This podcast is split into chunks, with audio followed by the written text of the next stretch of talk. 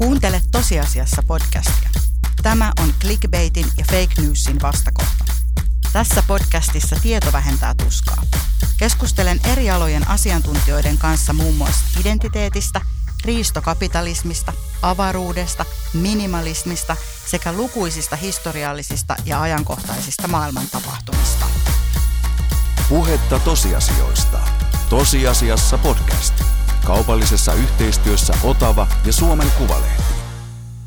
Minun alaston sieluni kohoo läpi sinisten avaruuksien kuin sokea, huikaistunut lintu. Tähdet keinuvat ympärilläni kuin äärettömät kukat yötuulessa. Ei ole muuta kuin tämä nouseminen, virran huumaava kaipaus mereen, väkevyys, jota ei vielä ole, syntymätön tähti. Autuuteni on rajaton, autuuteni suutelee taivaan ovea, kun suuren valkeuden ihana säde tarttuu vavahtavaan sieluuni kuin käsi. Avaruudet ovat polvillansa. Auringosta aurinkoon käy huuto. Jumala. Tässä oli Katri Valan runo Andante Religioso kokoelmasta Maan laiturilla, joka on ilmestynyt vuonna 1930. Katri Vala on runoilija, kirjoittaja, johon liittyy paljon myyttejä ja monenlaisia mielikuvia, mutta tänään keskustelemme myös ihmisestä niiden takana. Ja keskustelemassa kanssani on tietokirjailija ja kirjallisuushistorioitsija Minna Maijala. Tervetuloa mukaan.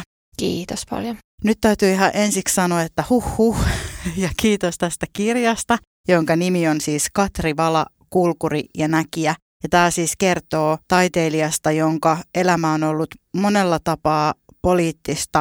Ihmisestä, johon liitettiin paljon erilaisia mielikuvia. Tässä kirjassa on tällaisia esimerkiksi kuvauksia kuin suomalaisen runouden modernismin airut, eksotiikan papitar, intohimoinen tulenkantaja, tulisieluinen, sodan ja saksalaismielisyyden vastustaja ja varmaan puhuttaisiin henkilöbrändistä niin kuin nykypäivänä, jos olisi tämmöinen tyyppi ja hän olisi ehkä jossain somessa, Instagramissa. Mutta mennään joka tapauksessa. Me myös tänään niin kuin pintaa syvemmälle Katri Valaan. Kerro Minna, kuka Katri Vala oikein oli? Mikä oli hänen taustansa?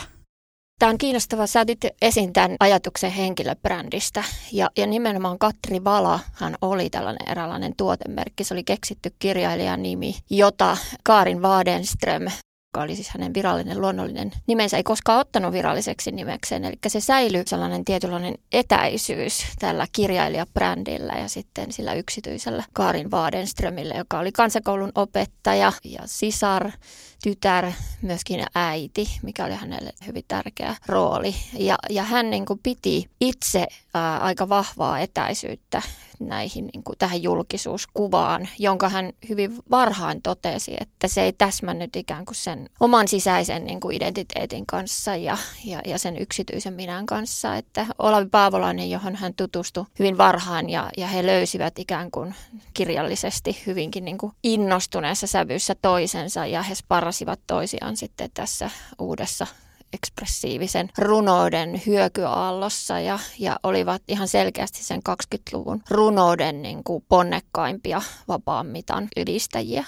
Olavi Paavolainen hän oli hyvin voimakas tällainen brändi-ihminen ja työskentelikin sitten mainosmiehenä. Ja hän lähti ihan tietoisestikin rakentamaan niitä mielikuvia. Ja se oli ihan ensimmäisestä Paavolaisen Katrivolalle lähettämästä kirjeestä, niin siinä jo niin kuin käytettiin ylisanoja juuri tällaista, että tule Helsinkiin, me teemme sinusta niin kuin papittaren, me nostamme sinut jalustalle. Ja tämähän oli sillä tavalla vaatimattomalle persoonalle, että hänellä ei ollut niin kuin suuria luuloja itsestään. Hän, hän halusi kirjoittaa, pisti siihen kirjoittamiseen sen palonsa, mutta hän ei niin kuin persoonana ollut sellainen, että hän erityisesti nautti parasvaloissa olemisesta, että tämä Paavolaisen rakentama julkikuva tuottikin sitten aikamoista pahoinvointia jo 20-luvun lopulle mennessä, että se oli jo niin kuin etääntynyt. Siihen liitettiin erilaisia moraalittomuuden, poheemisuuden piirteitä, mutta olihan se, että Karin Wadenström myös käytti itsekin sitä brändin tuomaa niin kuin julkisuutta, mutta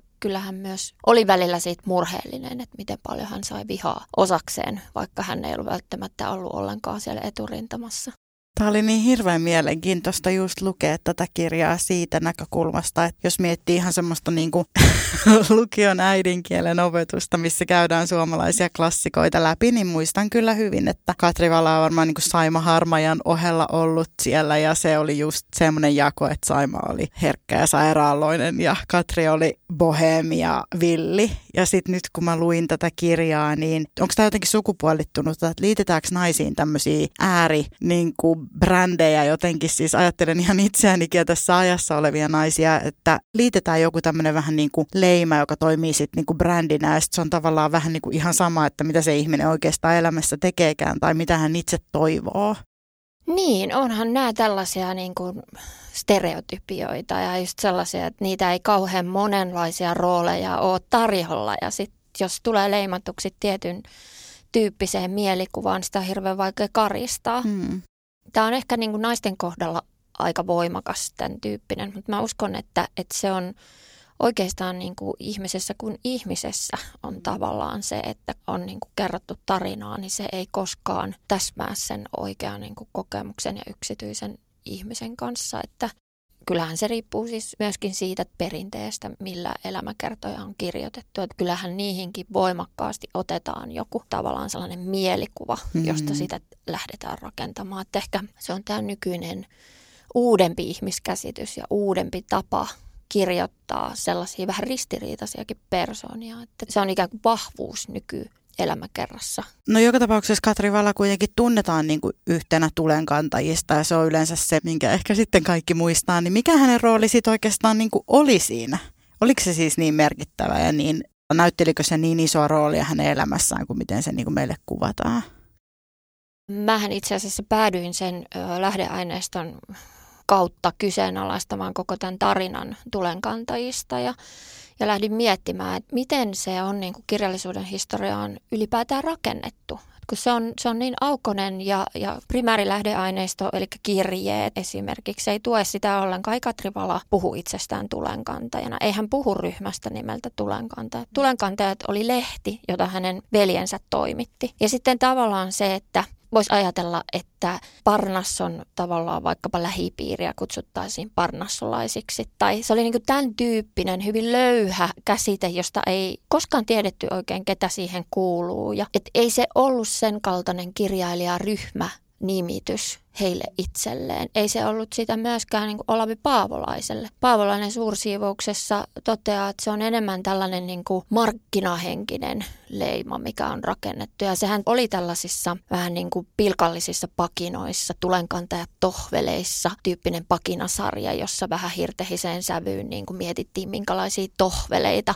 Elina Vaara voisi ostaa joululahjaksi, minkälaisia. Ja tässä käytettiin sitten sitä tulenkantajat. Mutta tämä on niin jälkikäteen kirjallisuushistorian tarpeisiin luotu kertomus, että aikaisemminhan kirjallisuushistoriaa voimakkaasti kerrottiin ikään kuin vuosikymmenittäin periodisoituna. Eli leikeltiin sitä viipaleiksi ja sitten piti löytää se nimittäjä sille vuosikymmenelle. Ja mun aineisto ei tue sellaista, että sellaista ryhmää olisi ollut sillä tavoin, että ryhmän jäsenet olisivat tietoisesti identifioituneet kuuluvansa ryhmään, jolla olisi ollut vaikka edes löyhiä yhteisiä niin kuin suuntaviivoja siitä, että mitä he on tekemässä. Tämä oli tämmöinen kaveriporukka, joka lähti sitten Olavi Paavolaisen kotiin jatkoille. Ne tarinat, mitä on kerrottu näistäkin niin kuin Kivennavan Vienolan jatkoista ja peduiniteltasta ja muista orgioista, mitä siellä on ollut. Ja on se ollut varmasti mukavaa ja mielenkiintoista, mutta sen yhteys niin kuin kirjallisuuteen on kuitenkin paljon arkisempi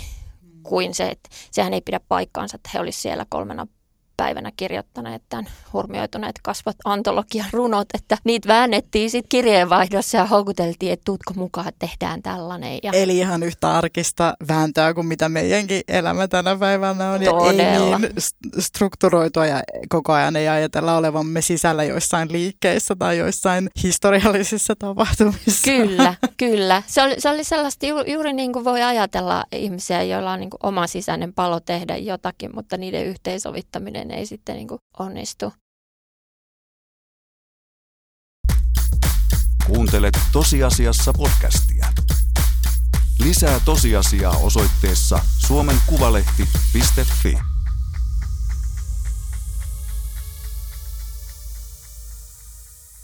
Tämä on niin hirveän mielenkiintoista, kun tässä munkin työssä pääsee tapaamaan äh, erilaisia historian hahmoja. Meillä on ollut vaikkapa arkkitehti Vivi Lön tai sitten meillä on ollut ristiretkistä puhetta tai kultakauden naistaiteilijoista suomalaisista ja kaikissa tulee jotenkin tämä, että hirveästihän me ääni niin kuin jälkikäteen yritetään rakentaa sellaisia tarinoita, jotka olisivat jotenkin tosi suoraviivaisia ja selkeitä ja kun ihmisethän ei ole sellaisia, vaan ihmiset on tosi ristiriitaisia, monimutkaisia ja tosi pienet arkiset jutut saattaa vaikuttaa siihen, että joku asia ei päädykään historiankirjoihin tai sitten ne onkin oikeasti tosi isoja poliittisia agendoja, että tavallaan se jokuhan sen historiankin aina kirjoittaa ja päättää, että mitä sinne tulee mitä jää ulos ja sillä on aika paljon valtaa. Että sitten me ihmetellään toisaalta, kun me luetaan niitä, että no miksi mun elämä on sitten näin epämääräistä, jos ton elämä oli noin selkeä, että se kuului tohon ryhmään ja teki noin jutut ja sitten sille tuli sairaus ja sitten se kuoli pois. Että nämä on niin kuin hirveän jotenkin ihanan inhimillisiä nämä nykyajan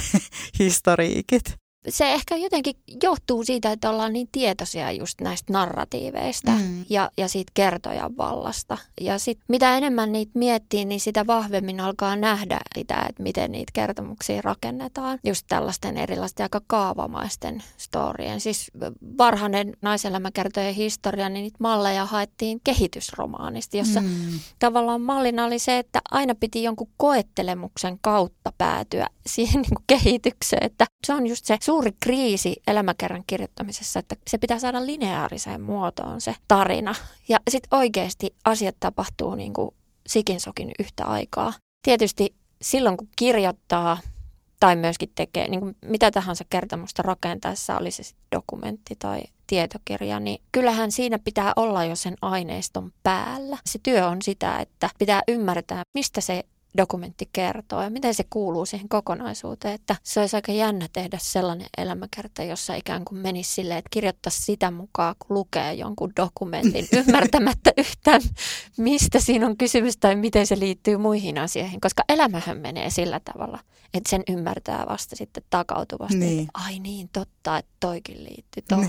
Niin. Mutta elämäkerturin pitää hyvässä tapauksessa niin se ymmärtää kirjoittaessaan, että ei kaikkea aina oivallavat kuin myöhemmin.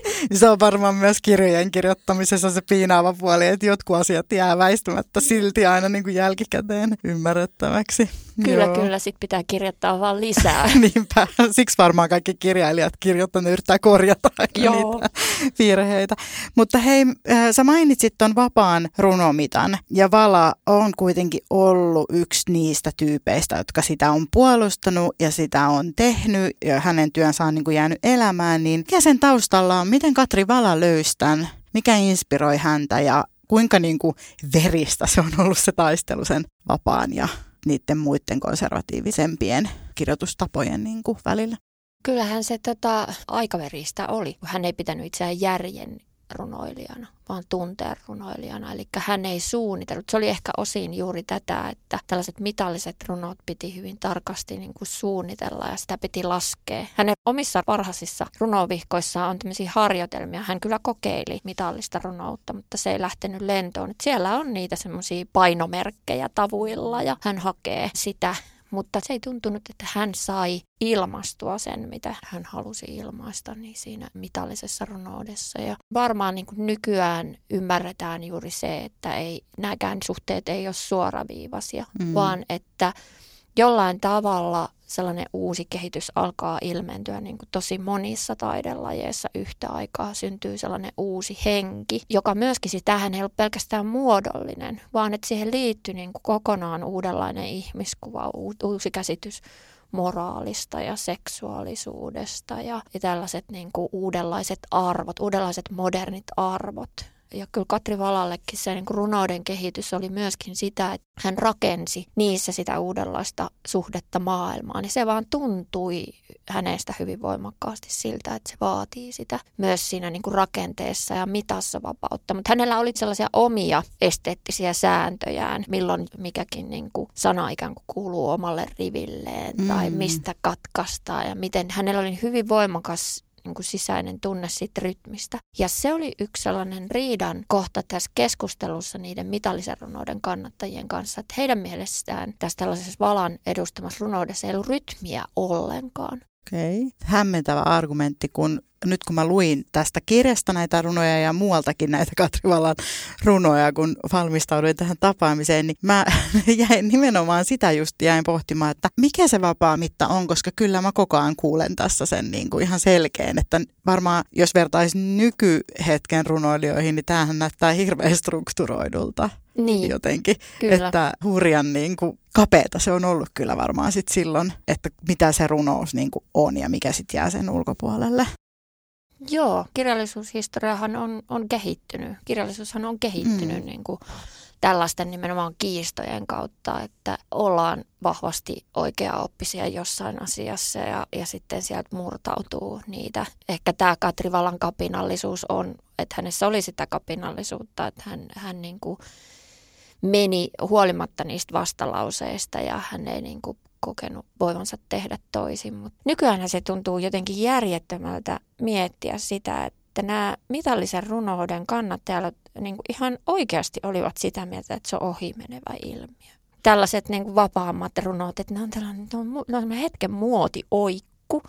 Ja kun tiedetään, mihin, mitä kohti runous on kehittynyt ja miten niin kuin sotien jälkeinen modernismi, kun se oikein niin kuin ryöpsähti ja siitä alkoi rakentua sitten vähitellen se uusi runouden normi ja suunta ja sitä ei enää niin kuin pystynyt vastustamaan. Voi vaan kuvitella, että mitä se kirjallisuuden tutkimuksen professori Lauri Viljanen on miettinyt työhuoneessaan, kun se on hävennyt kaikkia niitä ehkä 20-luvulla antamia lausuntoja, joissa se on todella potkinut sitä ja niin kuin halunnut, että Katri Valakin asettuisi ruotoon ja ryhtyisi kirjoittamaan oikeaa runoutta. Mä kysyn vielä yhden ihan random kysymyksen. Mä ajattelin Katri Valan puistoa Helsingissä. Se on aika lähellä siinä, missä mä asun ja mä aina välillä kuljen sen ohi tai läpi tai näin. Ja mä mietin aina, että se on kyllä aika huonossa hapessa se puisto. Ja kysymys on, että pitäisikö niin kuin nais vaikuttajilla ja naistaiteilijalla olla Suomessa sun mielestä enemmän monumentteja tai liputuspäiviä?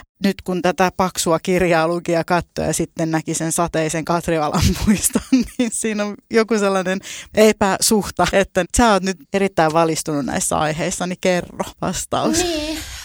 Tämä on, tää on toinen mun tämmöinen laajempi naiskirjailijan elämäkerta ja, ja ihan sama tilannehan on Minna Kantin Kanttilalla. Ehkä siinä sitten vaan on niin voimakas perinne, että miehet ja monumentit ja liputuspäivät ja sellainen kaikki niin kuin arvovaltainen juhlinta jotenkin kuuluu yhteen ja sitä ei ajatella, sitä ei niin kuin kyseenalaisteta ja se on niin kuin luonnollista, että toimitaan näin. Mutta sitten samaan aikaan niin kun, ei myöskään niin kun, pysähdytä riittävästi miettimään, että miten se voikaan olla, että nämä naisten, tämähän on ihan- kansainvälinen ilmiö. Mm. Että ne on ne naisten kirjailijakodit, siinä on niin se laatta seinässä ja sitten on niin rapistuneita huviloita siellä täällä. Ja ei tarvi olla kauhean merkittäväkään miestaiteilija, niin kyllä paikkakunnalla jo vaalitaan ja pidetään kotimuseoa ja, ja nostetaan, nostetaan. Et näissä on paljon tekemistä niin kuin tämän tyyppisesti. Mä oon viime aikoina miettinyt kovasti tietysti tätä trendiä, että me tehdään näitä naiselämäkerta-antologioita, Mm.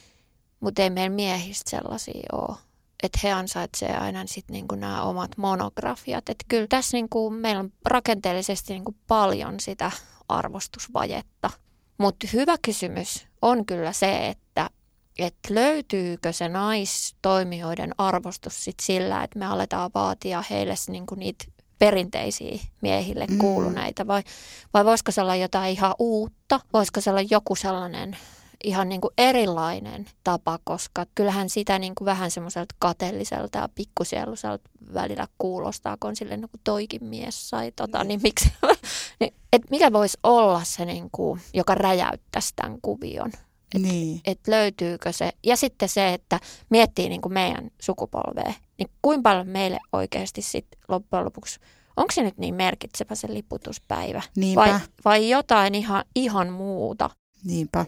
Tälläkin hetkellä musta Kanttilassa ollaan jonkun semmoisen hyvän äärellä, kun Kanttilaa rakennetaan. Et siitä ei tehdä sellaista niin kuin mausoleumia ja kotimuseo, vaan halutaan tehdä semmoinen elävä kulttuuritila, jossa luodaan puitteita niin kuin monelle monitaiteelliselle projektille ja, ja sellainen, että se ei ole niin kuin keskusjohtoinen ollenkaan, vaan että tekijät saa puitteita ja mahdollisuuksia. Ja ehkä just kantihengessähän se on ihan parasta.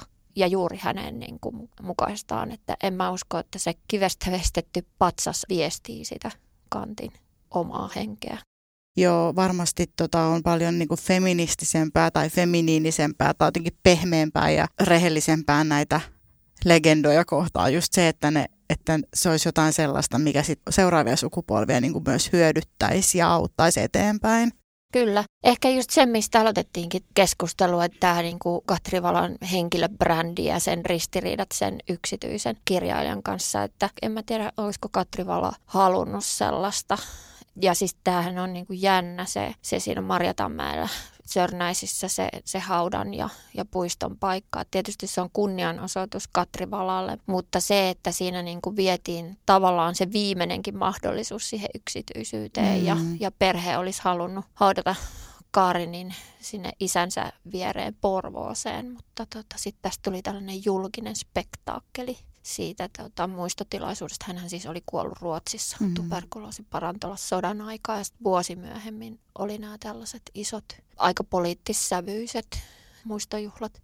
Sen mä haluaisin vielä niin kuin mainita just nimenomaan siitä muistojuhlasta, että miten pontevasti silloin ymmärrettiin ikään takautuvasti, että miten se aineellinen puute ja, ja niin kuin apurahojen puute oli vaikuttanut siihen niin kuin Katrivalan sairauden etenemiseen ja, ja aika niin kuin kurjiin oloihin, missä hän, hän niin kuin viimeiset vuotensa vietti. Hän, hän sai tukea ruotsalaisilta kirjailijoilta sitten, että pääsisi sodan aikaan hoidattamaan itseensä siellä ruotsalaisissa paranteloissa ja siellä hän sitten kuoli. Mutta tässä muistotilaisuudessa niin kuin yksi sellainen todella voimakas viesti oli se, että monet puhujat toistelivat, että ei koskaan enää. Ja se oli hirveän jännä kirjoittaa sitä samaan aikaan, kun oli näitä korona-ajan mielenosoituksia, jossa niin kuin taiteilijat yrittää tehdä niin kuin saada ääntään kuuluville siitä, että hei, että, että meiltä loppuu, niin kuin, meillä, on, meillä on elanto lopussa. Että se on ihan konkreettinen ja huutava niin kuin se tilanne. Ja sitten näitähän löytyy juhlapuheissa nimenomaan aina aika ajoin juuri tämä, että ei koskaan enää ja me ymmärrämme. Joo, ja sitten sanotaan, että tuleekin leikkauksia nimenomaan kirjallisuuteen ja vähän tämmöiseen obskuurimpaan ja kokeellisempaan kirjallisuuteen ja journalismiin. Ja mm. sitten taas perutaan leikkauksia. Sitten taas tämä sama aaltoliikehän on, niin kuin, että eihän se ole mihinkään siis. Ei, ei. Missään vaiheessa niin kuin loppunut. Ei. Ja siis kulttuuripolitiikka, se on ihan, että se vaihtuu. Vallanpitäjät vaalien jälkeen, niin suhdanteet menee ihan toisiin. Ja siellä on aina se niin kuin taide, joka jollain tavalla jaloissa. Mitä arvostetaan, mitä tuetaan. Ja sen takia Katri Vala esimerkiksi ei halunnut koskaan vapaaksi kirjailijaksi hän ajatteli, että ei se ole vapautta ollenkaan. Sitten hän on niin kuin ihan sen armolla, että hänen pitää ruveta kirjoittamaan työkseen. Että silloin hänen pitää kirjoittaa sitä, mitä tuetaan, koska muuten hän ei niin kuin pysty elättämään perhettään. Et siinä oli aika jänniä kaikuja ihan nykyään keskusteluista siitä, kun pohtii, mitä on olla kirjailija ja miten sitä perheensä elättää tänä aikana. Kyllä täytyy sanoa, äitinä ja kirjailijana, että, että olen työskennellyt kirjailijana vuodesta 2016 ja samastuin. Kyllä. niin kuin. Ihan sama kokemus, kokemus myöskin, vaikka tietokirjallisuudesta kyllä, kysymys. Niin kyllä, kyllä. Juuri näin.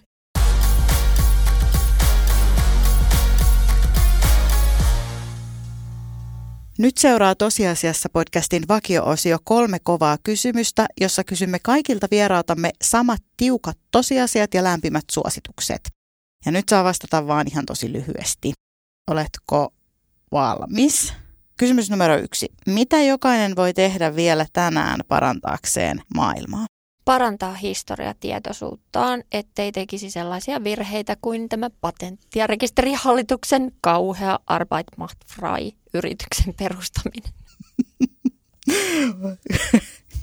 Numero kaksi.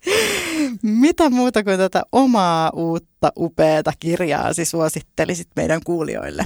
No mun ihan ihan bestseller-suosikkini on Oula Silvennoisen, Aapo Rosellyksen ja Marko Tikan Suomalaiset fasistit, teos, jonka kaikkien pitäisi lukea. Se on jo muutaman vuoden takaa 2016. Entäs sitten numero kolme? Mihin kysymykseen aiot seuraavaksi etsiä vastauksia? Mä oon palannut jälleen pohtimaan suomalaisten mielenterveyttä. Rakentelen kirjaa Pirkko Lahden kanssa, niin tämä on ikään kuin palaan takaisin niihin kantin teemoihin ja suomalaisen mielenterveystyön historiaan. Oi kiinnostavaa. Kuulijoille Jos tämä aihe Katri Vala kirvoittaa mitä tahansa kommentteja tai palautetta tai kysymyksiä, niin käyttäkää hashtagia tosiasiassa missä tahansa somekanavissa, niin voidaan jatkaa keskustelua siellä yhdessä. Minä olen Koko Hubara ja vieraanani oli tietokirjailija ja kirjallisuushistorioitsija Minna Maijala. Lisää Katri Valan huikeasta elämästä ja tuotannosta voit lukea teoksesta Katri Vala, Kulkuri ja Näkijä. Se löytyy tietenkin perinteisistä kirjakaupoista ja kirjojen suoratoistopalveluista. Kiitos Minna niin paljon, että tulit vieraaksi. Kiitos, mukavaa oli olla täällä keskustelemassa sunkaan. Ja kiitos kuulijoille ja muistutan vielä, että tosiasiassa podcastia on tosi monta jaksoa jo olemassa. Muistakaa kuunnella kaikki ne. Kiitos. Puhetta tosiasioista. Tosiasiassa podcast. Kaupallisessa yhteistyössä Otava ja Suomen Kuvalehti. Jatketaan tosiasioista somessa. Hashtag tosiasiassa.